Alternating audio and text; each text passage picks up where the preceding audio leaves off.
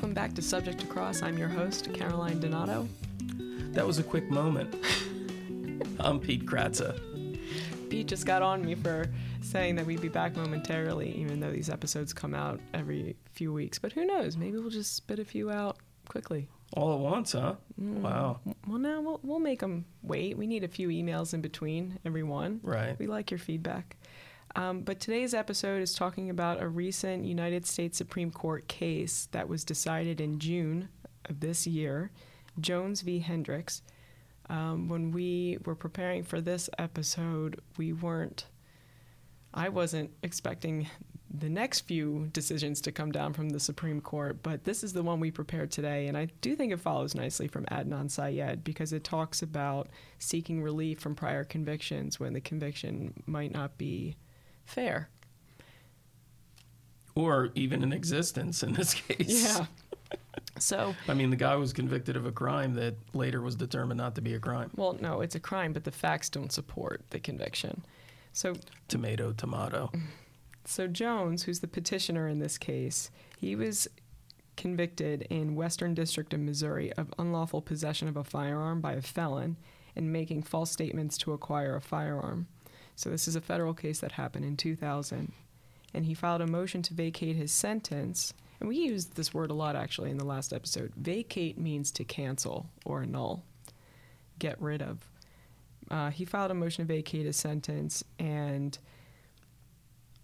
he was denied this motion, but I want to go through the processes that he's gone through so far because it's important to illustrate the Supreme Court decision here.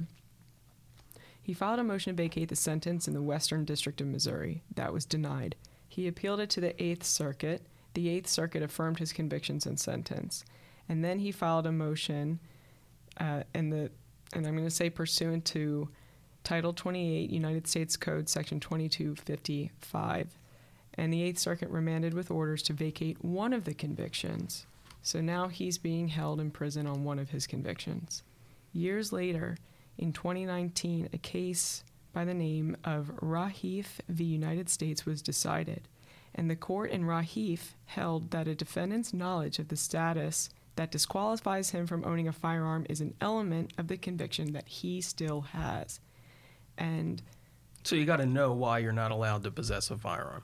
And that wasn't the law when he was convicted, but that was part of his defense. And now it's a defense available almost two decades later that he wants to assert to overturn or vacate his conviction.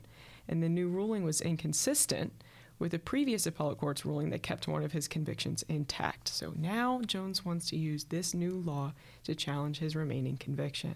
And to do that, he filed a writ of habeas corpus under a different section of Title 28. It was Section 2241 in Arkansas, because that's where he was serving his sentence.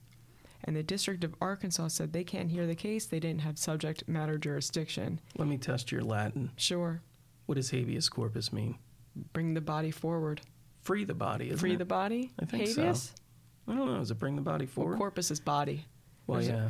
There's a few ways to file a habeas. There's the state court habeas, and there's federal So when you're statement. imprisoned unjustly, or whether we file, for instance, habeas corpus petitions locally when somebody is either incarcerated or under the restrictions of bail, and basically what you're saying is, I'm in jail and I don't belong in jail, so free the body. Was that good? Did That I was- do? Did I? Was that? Because normally you're much better than I at explaining uh, t- legal terms like that. What are you looking it up on your phone? Yeah, well, You're I trusting Google instead of your law partner? No, I trust you. I just don't know that habeas. I just. I was thinking, bring the body forward. Isn't that what I said? What is it? Bring the body forward. All right. Well, free the body, bring the body forward. Brought before. Yeah. All right. All right. Where else? Well, I mean, you gotta to bring the body forward. You gotta release it from prison. And you got to file something All to right, you were that. right. Okay.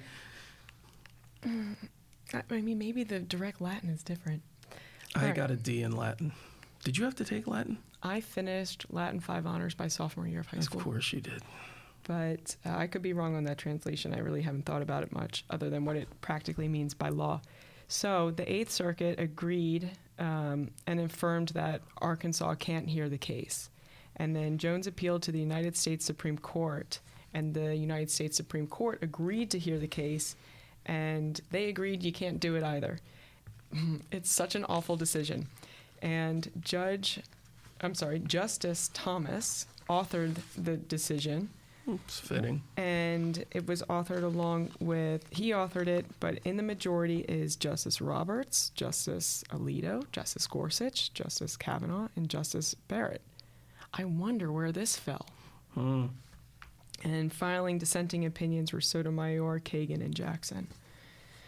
So, what we have here in the Jones case is a prisoner who asserted a defense back in 2000, and his defense is now recognized by law, and he can't use it to vacate his remaining conviction or annul or cancel his conviction because of statutory restrictions read by the majority opinion by the justices I just named. And in this case, there was newly. Uh, uh, let me back up. I don't want to be overly confusing, and this even for a lawyer is is, quite a roadmap to follow. But there are different mechanisms within which you can file for post conviction relief or get a case heard before an appellate court. And it's under, for a federal case, it's under Section 2255. And there's two subsections there. There's 2255E, which is the savings clause, and there's 2255H, which stems from the Anti Terrorism and Effective Death Penalty Act of 1996. And both ways give a mechanism to have a case heard by an appellate court, but in this case, they conflict with each other, the way the majority writes the opinion. And under 2255H, there's only two ways you get your case heard. One, newly discovered evidence that would establish by clear and convincing evidence that no reasonable fact finder would find the movant guilty, or that a new constitutional law applied retroactively by SCOTUS was in place. Well, neither of those situations apply to a new law that, had it been uh, in effect and applied back when Mr. Jones asserted his defense, would yield a not guilty verdict. Because the new law is not new evidence, it's not new constitutional law, it's new law, unavailable to Mr. Jones because he already challenged his conviction before. And that's the In other other words, issue. he's being punished because he foresaw a change in the law and argued it back in whenever the heck he was convicted.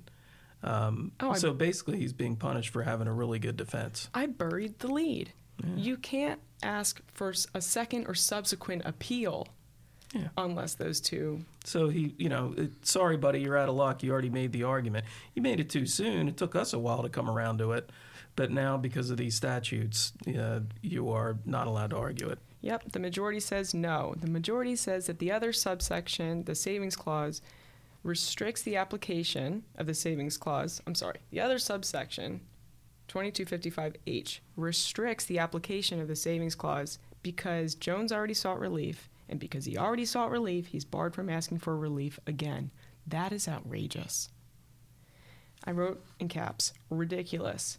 And then a couple of thoughts came to mind Fourth Amendment due process, Eighth Amendment cruel and unusual punishment extending to the incarceration of innocent people. And the dissent agrees. The dissent explains that this decision yields disturbing results. A prisoner who is innocent, imprisoned for conduct that is not criminalized, is barred by law from raising that claim of innocence simply because he already tried, he already sought post conviction relief, and so by challenging his conviction once before, he forfeited his freedom? Or put another way, a prisoner who by law was convicted 20 years ago is no longer guilty under the original facts that convicted him because the law changed, and he can't get relief because of a narrowly construed interpretation of statutes that give mechanisms for relief? That's nuts. And the ways to address this issue, as the dissenting opinions recognize, are a few things can be done. Use the savings clause to not be read in conflict with 2255H. Use constitutional rights to afford meaningful opportunity to challenge a conviction, like the Eighth Amendment.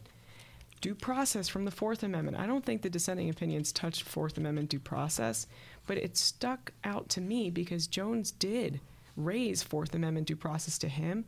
And in the majority, in reaction to Jones saying, hey, I have a right to due process, to challenge the process against me, Justice Thomas said, oh, no, no. Due process is for trials, not appeals, and cited to a case from the 1800s. We are in 2023, and our court is citing to the 1800s when challenging what what interpretation due process extends to, that's insane. That's the court we have right now. The decision violates the Eighth Amendment.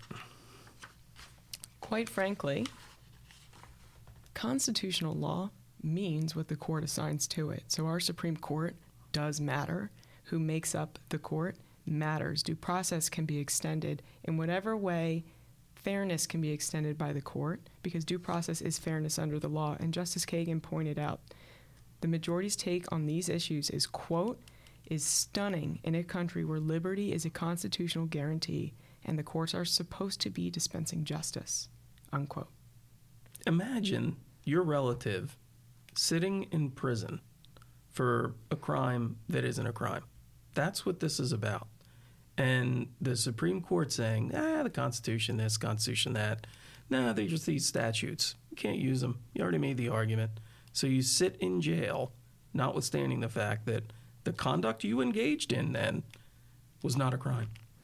And before everyone gets all possibly politically hot and bothered over this, the law that they're narrowly construing is law that went into effect in 1996, and that was Clinton administration. But now the court's saying the dissents are acknowledging Congress would have to rewrite this law. They're not going to do that. Or, as defense attorneys, we need to keep challenging it until it's changed. And, as we know, Pete, because we've lived long enough, dissents. One of us has. dissents often become majority opinions decades later. So we're going to have to keep pushing until that dissenting opinion turns this over and due process is extended and the Eighth Amendment is applied. Anything else? No. All right. Well, that's it for episode 31 of Subject to Cross. Um, oh, just a quick note because of episode 30, we were talking about Adnan Syed and all of his appeals. Jones is a federal case, and Adnan Syed was a state case. So the post conviction relief and the appeals desired by a case coming from the states has a different subsect statute than the federal cases. So this would not apply to Syed because he doesn't have a federal case. Okay. That's it. Signing off. Goodbye.